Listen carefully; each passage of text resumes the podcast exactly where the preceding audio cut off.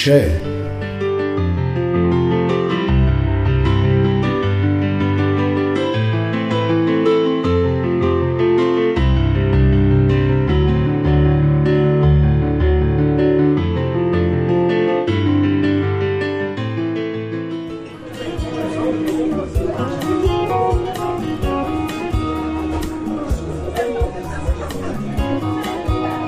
بیا و شر این چتر رو کمش کن از سر گلدون. بزار بنشین رو برگاش نوتای خیس این بارون. چرا گوش تراسونه از این آواز رویدن؟ چرا روح تو محرومه از این سبزی نبویدن تو سینت عشق مدفونه دلت مثل یه سنگ قبر. چه آسون میشکنن از تو تن این ساقه بغز ابر.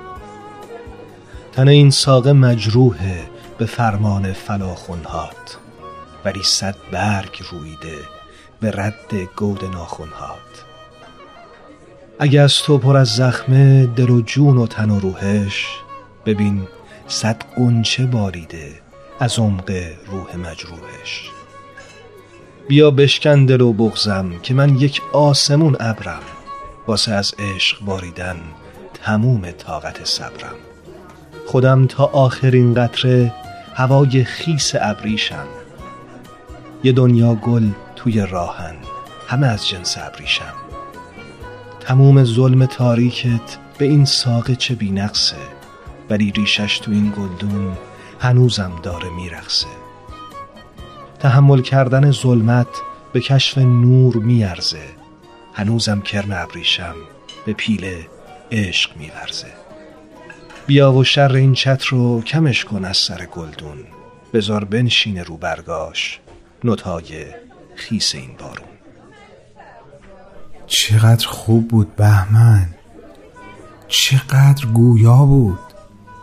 کاش می‌تونستم برم اینو واسه بابای ستاره بخونم. خب واسه خود ستاره که می‌تونی بخونی. آره شاید واسه اون بتونم. شاید بتونی؟ چرا شاید؟ داره یه اتفاقایی میفته بهمن. اتفاقایی که من ازش خیلی میترسم. اگه درست فهمیده باشم این اتفاق تازه نیفتاده شهاب جون. این اتفاق به نظر من همون 5 6 سال پیش تو همون کلاس نقاشی که تو و ستاره با هم آشنا شدید افتاد فقط مثل بذر توی خاک باید مدتی میگذشت تا اولین جوونش رو ببینی. مگه تو می‌دونی راجع به چی دارم صحبت می‌کنم؟ نه نمی‌دونم اما می‌فهمم. چیزی سفارش دادی؟ نه منتظر شدم بیای. چی میل داری؟ من یکم گرسنم. عدسی سفارش بدیم تو این سرما میچسبه. فکر خوبیه. الان سفارش میدم. عاشقم. تو این حال و روز و برام ساختی. با اون خنده دل فریبت ببین. دلم را به چه روزی انداختی کنارم بمون و به هم تکیه کن. فردا درست یه هفته از تولدم میگذره بهمن. پنج شنبه شب اینجا بودیم. میز پشت سرت من و ستاره. واسم یه تولد دو نفره گرفته بود. عالی بود همه چی. مخصوصا کادویی که بهم داد. چی بود؟ دفتر قدیمی خاطراتش. عجب کادویی پسر. حتما تو این هفته همشو خوندی. حتی یک صفحشو بهمن. باور نمی‌کنم. چرا شهاب؟ ظاهرش اینه که هفته سختی بود. خبر دیرتر اومدن بابا هممونو به هم ریخت. من یه روز حسابی قاطی کردم و داد و بیداد را انداختم. اما باطنش ترس درونی خودمه بهمن ترس از مرور گذشته ترس از مرور همین الان. بیشتر از همه ترس از آینده. تو که خوب یادته. اون ماها و سالای اول رفتن بابا من خیلی داغون بودم. مگه میشه یادم بره؟ وجودت پر خشم بود شهاب. با حضرت بهاءالله هم قهر کرده بودی. چه برسه به ماها؟ آخه بهمن قبول کن یه همچین اتفاقایی فقط تو قصه ها میفته. چرا باید از بین این همه قاضی پدر ستاره باید می‌شد مسئول پرونده بابا؟ هیچ وقت اون شبی که اومدید خونم یادم نمیره شهاب. حرف ستاره هنوزم تو گوشمه. یادت چی گفت؟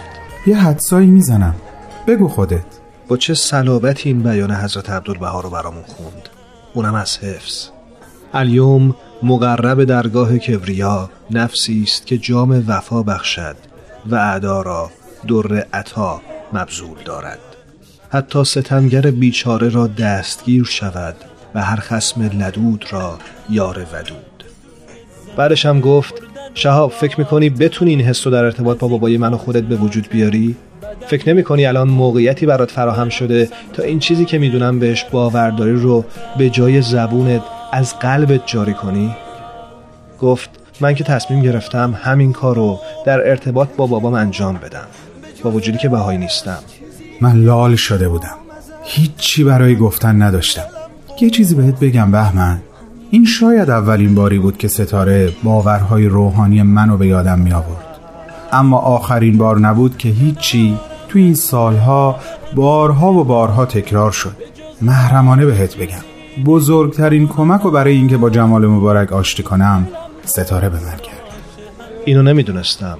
تا حالا بهم نگفته بودی. بی خیال حالا. شما که در فهمیدن ندونسته ها استادی قربان. خب اینم از عدسیامون. بزنیم تو رک تا سرد نشده. مرسی. دست شما درد نکنه.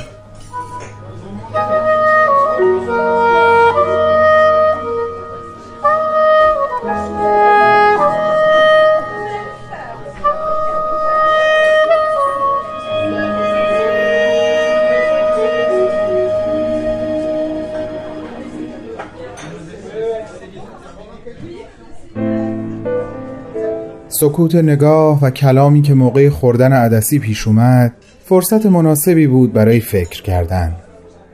با وجودی که شهاب هنوز تقریبا هیچی تعریف نکرده بود بهمن عمیقا احساس می‌کرد که چه حادثه ای داره رخ میده. توی ذهنش این بند از شعر شفیعی کتکنی به وضوح مرور می‌شد که از زلزله و عشق خبر کس ندهد. آن لحظه خبر شوی که ویران شده ای. خوب می‌دونست که هر دوشون هم شهاب و هم ستاره از او خواهند خواست که مثل همیشه در کنارشون باشه پای سفره دلشون بشینه و در تصمیم گیری کمکشون کنه. می‌دونست که باید برای انجام کاری سخت خودش رو مهیا و مجهز کنه. اما چطوری؟ همینطور که داشت عدسیشو می‌خورد زیر چشمی به شهاب نگاه می‌کرد. مهر و ترس و خشم و شرم وجودش رو میشناخت. و رنج این سالها همه این خصیصه ها رو در وجودش عمیقتر کرده بود. طوری که امروز در سن بیست سالگی یعنی در آستانه بهترین دهه عمرش اونو با همسالان خودش سخت متفاوت کرده بود. عواطف و احساساتش افکار و تصمیم گیریهاش حرف زدنش نوع نگاهش به مسائل قهر و آشتیهاش با خودش و هر چیز و هر کسی که به اون مربوط می‌شد کاملا مختص و منحصر به خودش بود. و حالا این شهاب بیست ساله بعد از گذر از طوفان‌هایی که خیلی زود در زندگیش به وزیدن در آمده بود در معرض زلزله عشق قرار گرفته بود. و بهمن احساس می‌کرد که شهاب بیشتر از اون که از احساس و ابراز عشق از جانب ستاره بترسه از کشف همزمان این لرزه ها در جان ندانسته خودش به وحشت افتاده بود.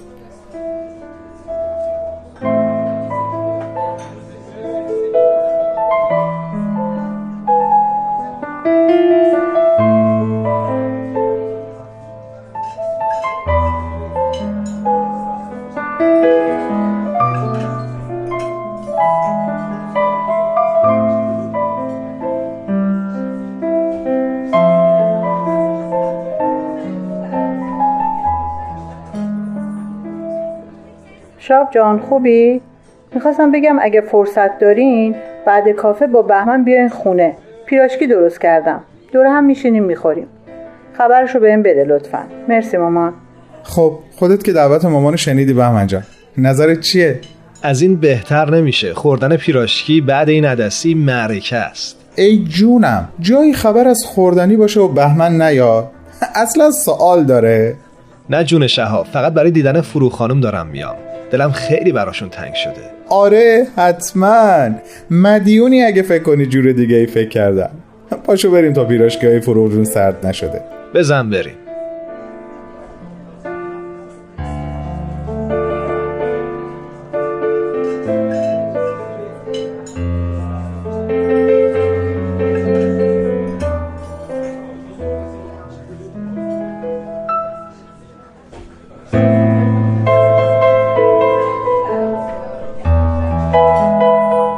سه دقیقه بعد از رفتن بهمن و شهاب مرد همیشه تنهای کنج کافه با همون آهستگی همیشگی اثر جاش بلند شد وسایلش رو جمع کرد. پالتوی خاکستریش رو پوشید کلاه مشکیش رو گذاشت سرش و آماده رفتن شد. در حین رفتن به سمت صندوق وقتی از کنار میز خالی که بچه ها پشتش نشسته بودن رد می شد بی اون که توجه کسی جلب بشه کاغذ تا شده ای که زیر جاسیگاری بود رو برداشت و گذاشت توی جیب پالتوش بچه ها کاغذی که بهمن سروده تازش رو روش نوشته بود توی کافه جا گذاشته بود.